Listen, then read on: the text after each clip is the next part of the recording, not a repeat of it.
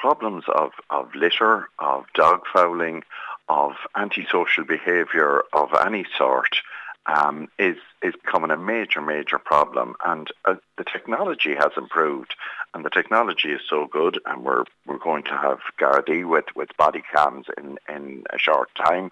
Uh, all of the Garda cars are now man- mounted with cameras. An awful lot of people have, have dash cam, and you you'll always hear after any sort of an incident where the Gardaí are looking for anybody with with dash cam. But the trouble for local authorities seem to be that they're, they get tied up in knots over GDPR and it's something that really has to be dealt with. GDPR was brought in there, obviously, to protect people's uh, personal information and that that wouldn't be mishandled in any way. But it's turned out to be an obstacle to doing the right thing. And I think you would find that 99.9% of the population are law-abiding people who wouldn't litter. But really, these cameras and this sort of technology needs to be used to tackle those who are abusing the system and who are who are polluting our our landscape, our waterways, our streets, our towns, our villages. You know, it is it is really dreadful. And you know, I have people who come to me regularly and tell me about, you know, I seen such a person, or I seen a car, or I seen this, or I seen that, but.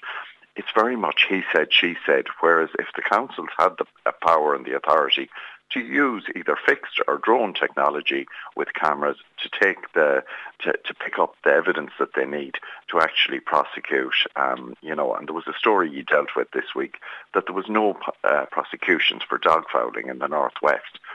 Um, I've seen people with dogs who don't clean up after them. I seen an incident only only just over a week ago.